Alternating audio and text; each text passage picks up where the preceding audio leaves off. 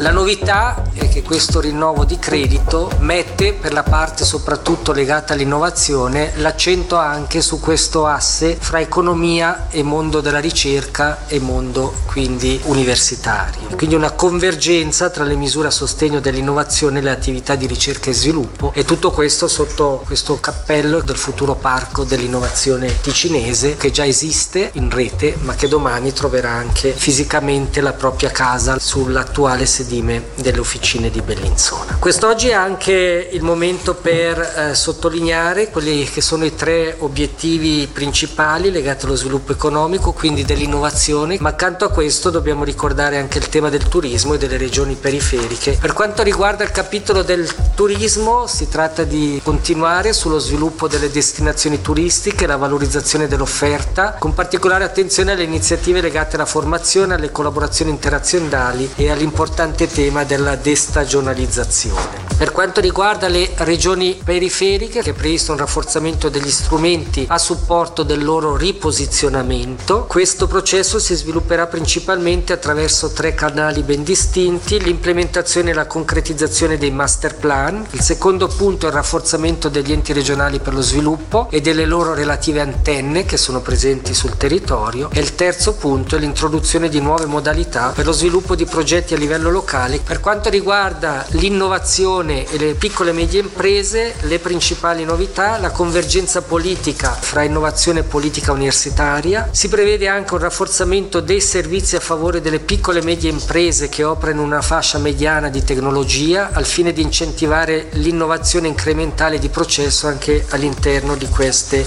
realtà. Si continuerà a sostenere in maniera diretta l'innovazione nelle imprese in termini di progetti di ricerca applicata, realizzazione di investimenti materiali e immateriali e legati all'internazionalizzazione. La convergenza tra misure a sostegno dell'innovazione e attività di ricerca e sviluppo, perno attorno al quale si vuole sviluppare la strategia del prossimo quadriennio, è stata consolidata dal coinvolgimento del DFE DFE così come anche del Dipartimento Educazione, Cultura e Sport di cui sentiamo la direttrice Marina Carobbio. Ticino si fa molto sia in ambito della ricerca che nell'ambito universitario. Quello che vi presentiamo oggi, come è stato detto, è una vera e propria novità, ossia appunto questa convergenza tra eh, questi due assi, l'innovazione e eh, la ricerca, la politica universitaria. Secondo un'indagine svolta nel 2021 dalla Commissione europea, il Canton Ticino è la seconda grande regione svizzera dal potenziale di innovazione più rilevante dopo Zurigo e all'ottavo posto tra 240 regioni europee, con un, il progresso più significativo tra le grandi regioni svizzere rispetto a una rilevazione che era stata fatta nel 2014. Lo Switzerland Innovation Park Ticino rappresenta quindi, come si diceva, un punto di convergenza tra la politica dell'innovazione cantonale e la politica universitaria che permetterà alle scuole universitarie di ampliare ulteriormente l'attività della ricerca. È stato possibile individuare tre aree ad alto potenziale innovativo. Prima quella della meccatronica e l'elettronica e della tecnologia dei materiali, poi quella delle tecnologie dell'informazione e della comunicazione e quella delle scienze eh, della vita. Sono quindi stati individuati tre centri di competenza. USI e SUPS in qualità di istituti accademici che sono presenti in Ticino avranno un ruolo cruciale nel parco dell'innovazione. Eh, parteciperanno al capitale di fondazione del eh, Swiss Innovation Park Ticino SA con una quota del 20% a testa, 20.000 franchi a testa. Le nostre scuole universitarie saranno parte attiva nella presa delle decisioni strategiche per lo sviluppo del parco dell'innovazione e dei centri di competenza e eh, li faranno propri integrati integrandoli anche in quelle che sono nelle strategie degli istituti universitari. Contribuiranno a definire le risorse umane necessarie e anche le infrastrutture che verranno messe a disposizione per svolgere questi compiti importanti di ricerca e sviluppo eh, del parco innovazione. Parteciperanno quindi alla scelta degli investimenti necessari e garantiranno così economicità e sostenibilità al progetto del parco innovazione. Voltiamo pagina ai genitori della 21enne italiana deceduta lo scorso giovedì a Biasca, alla cascata di Santa Petronilla, chiedono chiarezza sulle dinamiche dell'accaduto. Il padre della giovane, secondo cui troppe cose non, tor- non, tornano, ha presentato un esposto alla Procura italiana perché affianchi i magistrati ticinesi nelle indagini, sebbene la polizia cantonale abbia per ora escluso sia il gesto volontario sia il crimine violento. Da quanto dichiarato sempre dal padre ad un giornale italiano, dal recente inizio di una relazione con un ragazzo, la 21enne era dimagrita di 25 kg e sarebbe, secondo i genitori, entrata nel mondo della droga. Proprio i genitori sono giunti al punto di ingaggiare un investigatore privato che la seguisse. Voltiamo pagina e ci spostiamo a Collina d'Oro. Il comune del Luganese ha comunicato di aver ottenuto la riconferma del marchio Città dell'Energia, ottenuto per la prima volta nel 2019, dimostrando di impegnarsi a favore dell'ambiente. Si tratta di un riconoscimento condiviso con più di 450 comuni e città svizzere. Ci siamo fatti raccontare dal capo di Castero Protezione dell'Ambiente Lorenzo Balmelli cosa ha fatto Collina d'Oro per riottenere questo marchio.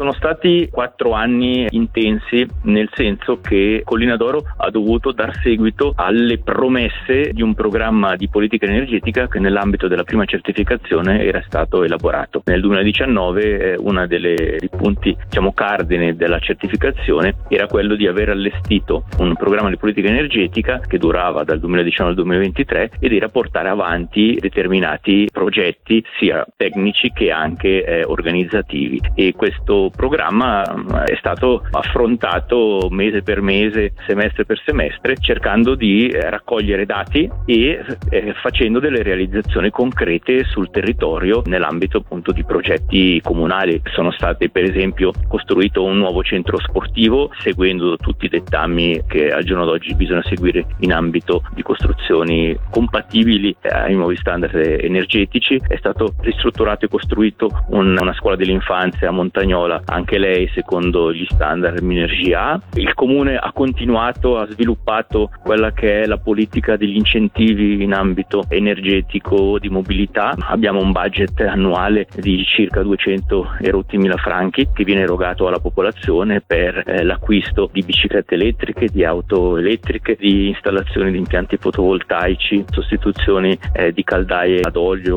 o a gas con caldaie con termopompe e chi più ne ha più ne metta. Parliamo di territorio. Di recente le commissioni di studio per l'aggregazione di Prato Leventina e Quinto e quella di Bodio e Giornico hanno consegnato al Consiglio di Stato le proprie proposte per la costituzione di due nuovi comuni, frutto dell'aggregazione delle rispettive collettività. Entrambe le proposte sono state accettate dal governo che ha stabilito la data per le votazioni consultive per il prossimo 26 novembre 2023. Nell'intervista sentiamo Daniela Baroni, collaboratrice scientifica scientifica della sezione enti locali. Oggi il Consiglio di Stato ha deciso di fissare la data della votazione per il 26 novembre, che è una data che è già stata in precedenza fissata per un'altra votazione sulle aggregazioni che riguarda cinque comuni nel, nel medio Malcantone. Da adesso fino al momento della votazione i, la, le commissioni di studio e i comuni coinvolti eh, organizzeranno l'informazione alla cittadinanza in modo che gli elettori siano consapevoli del, del progetto progetto e possano eh, sottoporre le loro domande o le loro considerazioni. Dopo il voto la palla passa al Consiglio di Stato che eh, deve fare la propria proposta al, al Gran Consiglio perché nel nostro cantone l'autorità decisionale in materia di aggregazioni è il Gran Consiglio e infatti la votazione è consultiva, si sente l'opinione del, delle cittadinanze coinvolte ma la decisione finale spetta al Gran Consiglio. Quindi quindi il Consiglio di Stato allestisce un messaggio, lo sottopone al Gran Consiglio e il Gran Consiglio decide se fare l'aggregazione, se abbandonarla. Dopodiché c'è la fase di crescita in giudicato della, della decisione che è piuttosto lunga e in quel, in quel periodo i comuni sanno che si aggregheranno e quindi organizzano dei gruppi di lavoro che preparano la costituzione del nuovo comune che avverrà all'incirca un anno dopo la decisione del, del Gran Consiglio con le nuove elezioni. Infine guardiamo al Locarno Film Festival, la cui 76esima edizione è stata presentata ufficialmente stamane e si svolgerà dal 2 al 12 agosto. 214 film in programma, di cui 110 prime mondiali e 6 prime internazionali. Poco fa abbiamo sentito dal direttore artistico Gianna Nazzaro i dettagli del programma e dal presidente Marco Solari le sue considerazioni nella, u, nella sua ultima edizione in questa veste. Ora invece guardiamo dietro le quinte del lato operativo del festival insieme al managing director Rafael Brunschwig. La sfida più grande innanzitutto è quella delle persone, avere la squadra giusta per riuscire a, a produrre quello che poi è l'evento e tutte le sue iniziative collaterali. E, e questa è una sfida articolata almeno quanto quella del garantire i finanziamenti. Si parla comunque di un evento ehm, con un modello di finanziamento articolato, eh, basato sì su un sostegno pubblico importante, ma su un altrettanto importante sostegno privato e poi su quello che riusciamo a guadagnare noi con biglietteria, marketing, eccetera, eccetera. E bisogna mettere insieme 17 milioni ogni anno per riuscire a realizzarlo il festival, a far sì che non rimanga soltanto un'idea o un sogno. Gli anni recenti hanno visto il festival fare tesoro per forza di esperienze vissute in maniera difficile a livello globale, mi sto ovviamente riferendo alla pandemia.